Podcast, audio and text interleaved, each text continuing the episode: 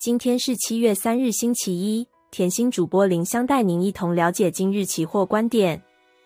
上周现货留下影线，显示前波筹码支撑有一定支撑力未失守，还是需要电子跳出来当救世主。电子指数不止模仿，还超越美股纳斯达克与费半指数涨幅。不仅本身跳空收复五日、十日及月线，电子期的转危为安带动其他类指数反弹，让台指与加权也一并长红收高。不枉费多方近日坚守月线下方平台的心力，日技术指标 K D 及 M A C D 收敛，五日线的走平翻扬反并站回月线之上。下一步需消化六月二十六日缺口的空方筹码，测试月线不破即可回到多方阵地。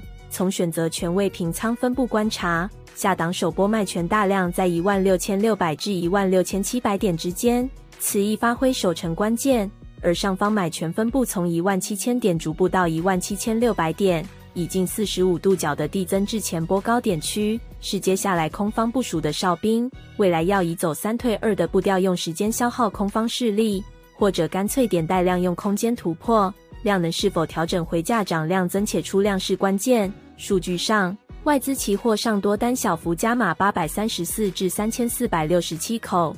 散户多单转空单两千七百七十口，筹码上有助反弹。全月未平仓 Put Call Ratio 只由一点零五至一点二五，较前周多方气氛稍有扩大。以上资讯仅供参考，投资人应独立判断，审慎评估并自负投资风险。谢谢收看，拜拜。